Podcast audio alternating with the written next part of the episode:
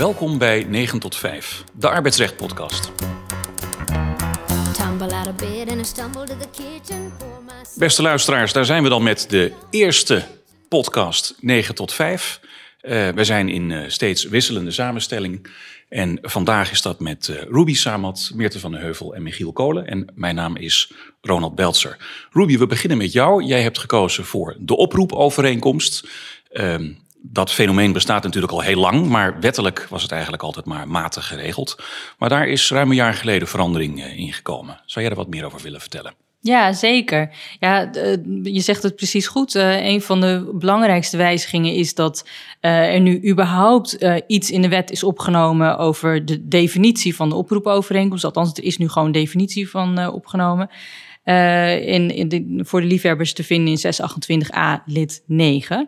Ehm, een andere belangrijke wijziging is dat er in 26 628a be- een verplichting is opgenomen voor de werkgever, waarin eh, hij eh, de werknemer een, een aanbod moet doen voor een vaste arbeidsomvang die gelijk is aan de voorliggende eh, aan, de, aan, aan het aantal gewerkte uren dat de werknemer gewerkt heeft in de voorliggende periode van 12 maanden. Maakt het nog uit of er dan fluctuatie in zit? Bijvoorbeeld, eh, je hebt seizoensarbeid. Hè, dus, eh, het wordt gewoon een heel, wordt gewoon een heel gemiddelde, gemiddelde genomen over het hele jaar. Dus het kan januari 0 zijn en in juli 40. Dat zou dan over die twee maanden gemiddeld 20 zijn. Maar dan dus verspreid over een jaar. Ja, dus de concreet inderdaad, eh, als je in eh, 2020 gemiddeld 20 uur per week eh, hebt gewerkt, eh, dan moet je in januari 2021 een aanbod krijgen voor vaste arbeidsomvang van die 20 uur per week. Dat kan nog leuk uitpakken op eh, januari 2022 als we een jaar COVID hebben gehad.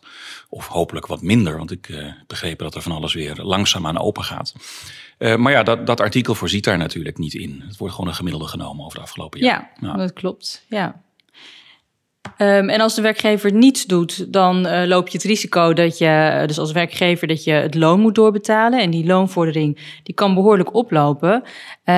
Want de werknemer die, die hoeft ook helemaal niet beschikbaar te zijn. Dus voor zolang als de arbeidsovereenkomst voortduurt, eh, bestaat het recht om, om die loonvordering in te stellen. Eh, ja, en dat kan dus eh, ook nog gewoon een jaar nadat dat voorgaande jaar is afgelopen worden ingesteld. Is dat niet onredelijk? Want als het nou bijvoorbeeld helemaal geen werk meer is, hè, na dat jaar, de werkgever ziet gewoon, ja, het droogt op. Dus ik roep diegene niet meer op. Moet hij dan alsnog dat aanbod doen? Ja, nou, moet zeker dat aanbod doen. Ehm, je hebt overigens ook de situatie dat een werknemer dat eh, misschien weigert, het, eh, het aanbod niet accepteert. Ehm, want heel veel oproepkrachten willen juist graag als oproepkracht blijven werken, eh, omdat ze flexibiliteit behouden. Maar dat houden ze toch ook als ze dat, dat aanbod krijgen? Want het blijft wel een oproepcontract. Het wordt toch niet een soort vast contract ineens? Klopt, ja. Dus het, eh, de, de, de, de, zeg maar de duur van de arbeidsovereenkomst, eh, die blijft ook ongewijzigd. Eh, Dus een bepaalde tijd, onbepaalde tijd. Eh, Maar de, de, de omvang, zeg maar, die wordt ofwel vastgeklikt op bijvoorbeeld die 20 uur per week, of het wordt geweigerd en dan ga je gewoon door als oproepkracht. Dus Ja. dat, weet je wat Ja, je ja. bedoelde? Ja, ik snap het. Eh, maar als je nu als werknemer weigert, waarom zou je dat doen? Want je krijgt toch loon. Ik zit gewoon even hard op te denken. Het kan zo zijn dat je het niet eens bent met de berekening van de werkgever bijvoorbeeld.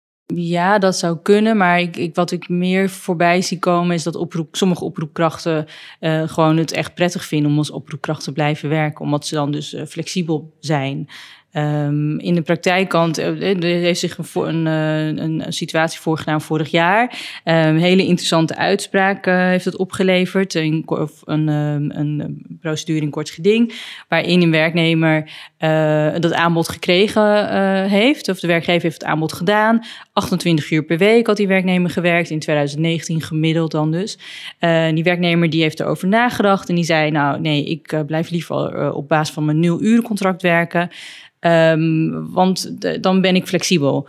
Eh, dat, eh, dat weigerde hij. Hij weigerde het aanbod dus op, eh, dat was op 28 februari 2020. Ehm, maar ja, toen sloeg corona was eigenlijk al bezig over China, de, ja, ja, in ja. de wereld, maar ook al in Nederland waren de eerste gevallen bekend. En een week daarna, na, dat, na zijn afwijzing, kwam hij erop terug en zei hij, en dat is heel interessant. Uh, ik wil uh, alsnog een vaste arbeidsomvang van 28 uur per week. Uh, maar dit keer vroeg hij dat op de voet van artikel 610b. Ja, dat is dat oude rechtsvermoeden, hè? Na, na drie maanden dat je het gemiddelde kan claimen over de afgelopen drie maanden. Ja, dat, precies. Ja. ja. dus dan stel je plaatst als het ware een soort pijlstok. En dan kijk je naar de voorliggende drie maanden. Dat is die revertieperiode, dat is de hoofdregel waar je het over hebt.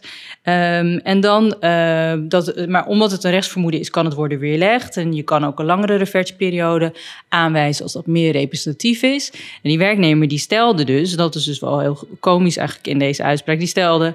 Ja, ik uh, vind dat. Uh, er komt een ambulance voorbij. Ja, ik denk dat dat. dat zal, ja, we zitten in Amsterdam op te nemen. Ja, niks aan te doen. Dus, um, Dit komt gewoon op de podcast. Het is de brandweer. Een, het is een nou. brandweerwagen. Um, dus die werknemer die stelde uh, op basis van uh, 610b dat hij uh, recht had op het gemiddelde, de gemiddelde uuromvang van 2019. Dus ook weer die 28 uur per week.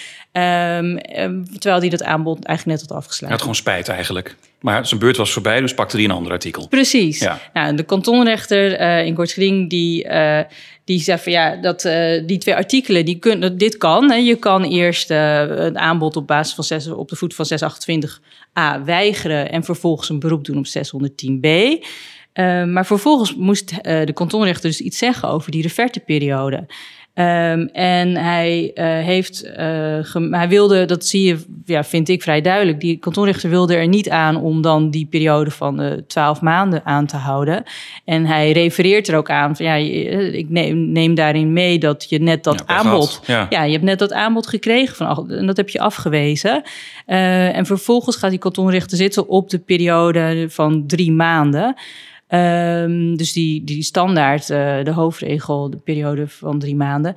Terwijl, en dat is dus een beetje eigenaardig, die werknemer wel in de toeristenbranche werkte. Dus hij had net ja, in de wintermaanden helemaal niet uh, zoveel Niks gewerkt. Nee. Hij had verlof opgenomen, dat had hij ook uh, aangevoerd. Dat zijn normaal gesproken ja. redenen om een langere ja. revertieperiode ja, ja, apart te een beetje eigen schuld, dikke bult. Ja. Hey, als je nou uh, die regeling bekijkt, hè, want ja, we zien er nog niet zo heel veel rechtspraak over, dus we houden dat allemaal bij. Uh, als je nou tenslotte nog een, een, tip hebt voor de werkgever en de werknemer over hoe om te gaan met deze regeling. Ja, nou, wat zou je zeggen? Nou ja, kijk, dus op basis van dat wat ik als laatste net vertelde, denk ik dat zo'n werknemer die denkt, nou, ik weiger het eerst, het, het vaste, het, het aanbod op basis van, uh, uh, op, van 628a, Um, en uh, vervolgens doe ik een beroep op 16b. Ja, dan kan het best zijn dat je deksel op de neus krijgt, omdat er dan een voor jou ongunstige reverteperiode wordt gekozen. Omdat het kennelijk niet, ja, het heeft niet echt de sim. Ja, ik weet niet of je het zo kan zeggen, maar je ziet in ieder geval dat de kantonrechter hier heel erg naartoe heeft geredeneerd dat hij niet die langere reverteperiode wil. Ja, dat moet ook eigenlijk niet mogen, hè? dat je je beurt voorbij laat gaan en dan ineens met hangende pootjes terugkeert. Nee, en dan precies op de voet van een ander artikel hetzelfde wil claimen. Ja. En de andere tip is voor eh, meer gericht op uh, werkgevers. En dat is dat uh, als je denkt, uh, nou, ik doe dat aanbod niet voor die vaste urenomvang. Um, ik, ik zit mijn tijd wel uit, ik zie het wel. Nou, weet dan dat je een enorm risico loopt. Die werknemer die kan gewoon al lang elders aan de slag zijn. Of al backpackend door de wereld trekken, als het weer kan. en zich dan ineens weer melden. Uh, en zeggen uh, met uh, nou ja, wetsartikel 628 in de hand. Ik claim nog even mijn loon over de afgelopen periode. Ja, ja, ja. Dat lijkt me niet handig. Nee, mij ook niet. Ons tweede onderwerp is de collegiale in- en uitleen. En Lene zegt het al, dat uh, doe je niet voor eeuwig. Althans, dat is uh, de bedoeling. En ja, die, uh, die in- en uitleen, dat, dat is wel een, een thema de laatste tijd. zeker ook natuurlijk in coronatijden, waar je soms te veel en soms te weinig personeel hebt. En daar zitten wel wat juridische haken en ogen aan, Meerte. En jij hebt daar het een en ander over, over gevonden. En of Ronald, um, dat zeg je goed, dat het op dit moment een, uh, een actueel onderwerp is. Um, en ik wil eigenlijk beginnen met het delen van een bericht wat wellicht wat jaloersmakende blikken gaat geven. Maar de kans is groot dat ik mijn verjaardag, 24 april, op het terras ga vieren. Want ik heb gisteren geluiden gehoord dat de terrassen mogelijk op 21 april weer open gaan. Nou, dat hè, betekent dat er nog twee weken uh, op de agenda staan. Um, ja, je en... hoort, het valt ook helemaal stil. Hè? Wij zijn allemaal Precies. enorm jaloers. Wij willen wel worden uitgenodigd, Meerte. Hangt er nog even vanaf hoeveel mensen er op het terras mogen zitten. Maar dat even daar gelaten. Ehm, hè, deze plannen zijn wel een mooi bruggetje naar de collegiale in- en uitleen. Omdat je je het heel goed kunt voorstellen dat bijvoorbeeld in de horeca eh, deze, nou ja, uitleen, inleen, dat het zich gaat voordoen. Hè, concreet, waar denk ik aan? Er zijn twee horeca-ondernemers, ik en mijn buurman. Ik heb wel een terras en mijn buurman heeft geen terras. Ik heb inmiddels al wat personeel laten gaan. En mijn buurman, omdat hij geen terras heeft, heeft zijn personeelsbestand kunnen behouden het afgelopen jaar. En nu wordt hij geconfronteerd met, nou ja, of geconfronteerd.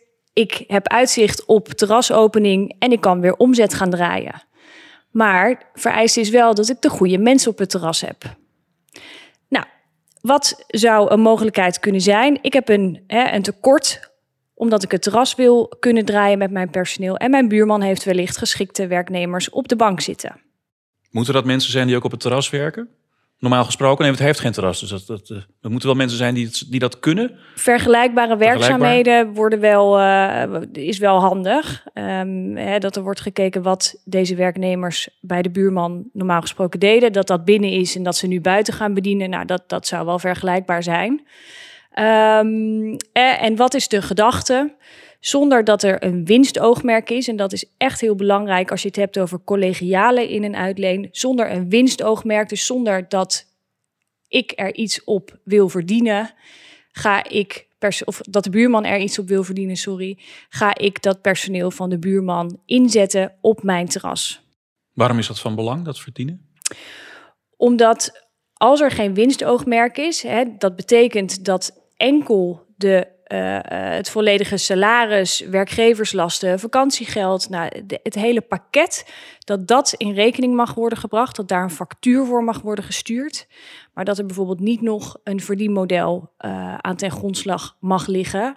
Waarbij de buurman bijvoorbeeld denkt, oh die Meerte die heeft, zit met de handen in het haar, ik reken 5 euro per uur extra om die top eh, terrasmedewerker eh, in te kunnen zetten. En waarom zou dat niet mogen dan, als hij daaraan verdient? Want zij baalt er ook van dat jij dat terras wel opengooit. Ja, klopt. Het is ook niet dat het niet mag. Alleen wat je je moet beseffen is dat heb je het over collegiale in- en uitleen, dat je uit het bereik van de WADI wil blijven. Hè, dat gaat een belletje rinkelen.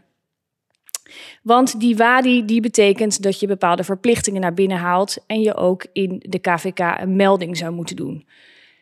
Kort gezegd, dat willen we niet. We willen uit die WADI blijven. En op het moment dat jij dus tijdelijk en zonder winstoogmerk dat personeel kunt eh, eh, gebruiken, hè, dus het wordt uitgeleend bij de buurman en het wordt bij mij op het terras ingeleend, dan zitten we eh, in de collegiale in- en uitleen en hebben we niet te maken met de WADI. Oké, maar er moet wel BTW betaald worden, denk ik, voor dat soort diensten. Hè? Dus Zeker, dat, zeker. We hebben ook nog een. Ja, dat is een van de nadelen inderdaad. eh, of wat een afweging zou kunnen zijn. Op die factuur, waarin de buurman dus wel het salaris en de werkgeverslasten mag eh, eh, doorbelasten, daar moet ook BTW bovenop komen. En dat is gewoon de 21% Dat is zeker een nadeel. En iets om te, om te overwegen als je hier gebruik van zou willen maken.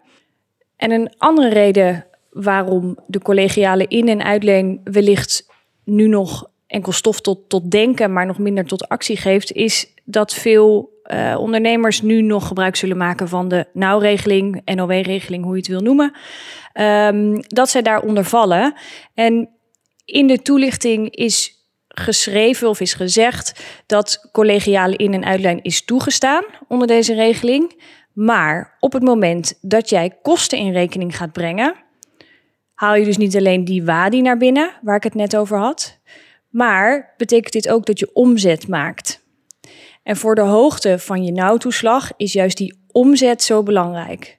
Dus het kan goed zijn dat als jij als eh, even buurman zijnde in dit verhaal mij 5 euro per uur extra aan kosten doorrekent, deze buurman uiteindelijk gekort zal worden op zijn nauwsubsidie. Ja, en en misschien nog ter aanvulling, eh, Meerte. ehm, als je dus wel eh, eh, er op wat op wil verdienen en het dus wel commercieel maakt, dan eh, heb Ja. je dus inderdaad die WADI-registratieplicht. En als je dat dus niet hebt, en dat is nogal makkelijk zichtbaar in de KVK, dan loop je dus een groot risico dat de inspectie SC2 daar achter komt. En dan heb je zomaar een paar duizend euro boete eh, aan je broek hangen. Ja, klopt. En mijn ervaring is dat heel veel werkgevers die zich dat überhaupt niet beseffen. Dat je dus dan een vinkje moet zetten in de KVK. Dat is overigens heel makkelijk, maar als je het niet doet, Dan zijn de gevolgen groot. ja. Ja. Kan gewoon online, hè? Ja. kan gewoon online, maar als je het niet doet, dan val je dus meteen in de prijzen. Ehm, en ja, dan zit je dus wel achteruit te boeren. Want dan heb je wat, eh, ehm, heb je, wat heb je dan aan je open terras? Klopt, nee, dat is een terecht eh, goed punt wat je, wat je hier aanhaalt, eh, Michiel. En ook als je online gaat kijken, er zijn zeker initiatieven die nu die zich ontvouwen om die collegiale in- en uitleen eh, ehm, te ondersteunen, of dat in ieder geval werkbaar te maken. En daar zie je ook wisselende berichten over: moet ik nu wel of niet die WADI-registratie doen? Het is belangrijk om te onthouden, geen winstoogmerk. En voor het tijdelijke duur wordt er dus een werknemer uit en ingeleend. Ja, Meerte, als jij nu eh, je partijtje gaat geven op het terras en je sluit daarvoor een contract met je, met je buurman, wat vind je dan eh, belangrijk dat er in dat contract staat?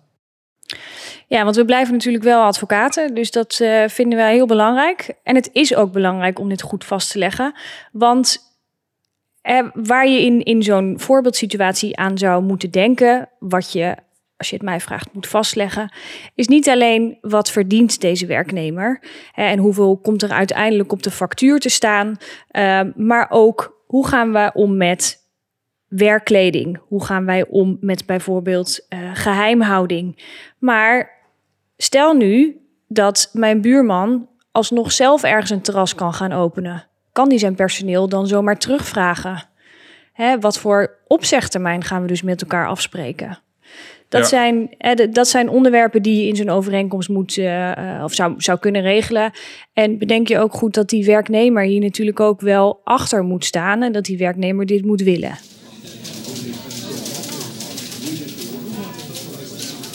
Michiel, we sluiten af met een eh, uitspraak over de I-grond. En dat vinden wij natuurlijk nu allemaal spannend, want die I-grond bestaat nog niet zo lang. De cocktailgrond, hè, als je niet een, eh, een andere grond hebt dan, eh, of die, die voldragen is, Ja. dan kun je gaan combineren, husselen en dan komt er een cocktail uit en dan kun je terug van de werknemer af. Nou, in deze zaak is zo'n I-grond aangenomen. En nou ja, vertel maar. Ja, in appel is die aangenomen. Dat maakt het ook meteen wel, Ja. eh, in ieder geval voor de fijnproever, interessant. Misschien, misschien heel kort. Dit ging eh, over een zelfstandig werkend kok bij een zorginstelling... eh, waar ook mensen langere tijd verblijven, die daar revalideren. En die zorginstelling die ging in 2017, eh, schakelde die over naar een open keuken. Dat is natuurlijk helemaal modern, hè, een open keuken. Ja, kantoortuinen, open keukens. Precies. En nou ja, daar moet ik dan een klein beetje om glimlachen. Maar dat is misschien mijn eigen beperking. Maar de bewoners zijn ook geen bewoners meer, maar gasten. En die moeten Oei, een horeca-ervaring eh, eh, meekrijgen. Nou, daar kan je ook van alles van vinden. De Ik horeca heb is nog nu wel dicht. wat werknemers, eh, Michiel. Ja, precies. Deze kok die kon dat eigenlijk niet zo goed bijbenen. En je merkt gewoon als je die uitspraak leest... dat eigenlijk vanaf het moment dat die keuken open gaat... eh, dat hij, ja, weet je, hij, hij is kortaf, hij is geïrriteerd... hij reageert moeizaam en, en kribbig op collega's, bewoners... en, en bijvoorbeeld familie van bewoners. De dienbladen vliegen door de lucht, eh, geloof ik. Ja, met eh, eh, als eh, hoogte CQ-dieptepunt dat er de, de, de hete zuurkool door de open keuken vliegt. En die bijna op de handen van een collega komt. En nou ja, uiteindelijk. er worden ook wel wat, wat gesprekken over gevoerd. Niet echt heel strak. Op een gegeven moment is er dan nog een klacht van een dochter van een bewoner of een gast. Waar die dan ook weer onaardig tegen doet en kortaf en eh, zijn stem verheft. En op een gegeven moment eh, eh, wordt hij op non-actief gezet. 2019 al, hè, de, de uitspraak is van eerder deze maand. Het is altijd goed om die tijdlijn even in de gaten te houden, ook als, als werkgever. En ehm, eh, stapt dus de zorginstelling, de werkgever, naar de kantonrechter. Die kantonrechter ontbindt op grond van een verstoorde arbeidsverhouding Dus de G-grond, ja. de G-grond. Hij krijgt een transitievergoeding en dat was het dan. ja. Eh, maar goed, de kok gaat in hoger beroep. En eh, ja, het, het Hof vindt dus wat anders. Ja, ja. Eh, want die vindt dat er een I-grond is. Ja. Dus die vindt die G-grond niet voldragen. Nee, Daar kun je natuurlijk ook altijd van alles van vinden. Dat is heel feitelijk. Maar als we nu even kantonrechter Kolen zou spreken... zou je dan vinden dat er een G-grond was... op basis van de feiten in deze zaak? Ja, ik neig ernaar om met de kantonrechter mee te gaan. Niet met het Hof, heel eerlijk gezegd. Het Hof zegt eigenlijk... Wij, eh, ook eh, gelet op de, het karakter van deze man... Nou, dan denk ik al, hoe kan je dat nou eigenlijk vaststellen? We zijn geen psychologen, maar juristen. En er is eigenlijk één zitting. Maar En wiens probleem is dat? Hè? karakter Ja. van deze man is het eigenlijk meer een D-grond, hè, de dysfunctioneren. Want hij, hij kon er eigenlijk niks aan doen dat hij was zoals hij was. Eh, en ehm, dat Hof zegt dus van ja, omdat er dus een. ehm, wij vinden het eigenlijk meer een dysfunctioneren dan een verstoring. Ja, en je hebt geen verbetertraject Ja, ja, ja. eh, gedaan. Dus dan val je meteen in je, eh, nou niet in je eigen zwaard, want ze hadden geen D-grond aangevoerd, ze hadden een G-grond aangevoerd. Het Hof zegt, het is een, wij vinden het een D-grond. Nou, dan heb je wel, eh, hij functioneert misschien onvoldoende, maar je hebt geen verbetertraject gedaan. Dus je komt, je komt er niet op de D-grond. Anderhalf jaar gesprekken daar gelaten. Ja, En dan gaan ze dus combineren. Ze vinden het voor een deel ook wel verwijtbaar. Maar dan weer niet zo verwijtbaar dat je kan zeggen dat in redelijkheid niet gevergd kan worden. Dat de arbeidsovereenkomst kan worden voortgezet. En zo eh, komt het Hof dus tot de conclusie dat de kantonrechter eigenlijk op de I-grond had moeten ontbinden. daar hoort een andere vergoeding bij, eventueel. Hè? Eventueel, Ja. dat is weer de volgende vraag. Ja. De tussenvraag vind ik eigenlijk, je leest, en het is ook een beetje voor de fijnproeven, maar toch, je leest dat het Hof letterlijk zegt, de arbeidsovereenkomst zal worden ontbonden op de I-grond. En ik vraag mij af of een Hof dat wel kan zeggen, want ik kan mij ook herinneren van zaken waarin in het begin van de WWZ werkgeversadvocaten eens om ontbinding vroegen in hoger beroep. En die kregen meteen een tik op de neus, hè, van wij ontbinden niet in appel. Dat kunnen wij niet op grond van 683.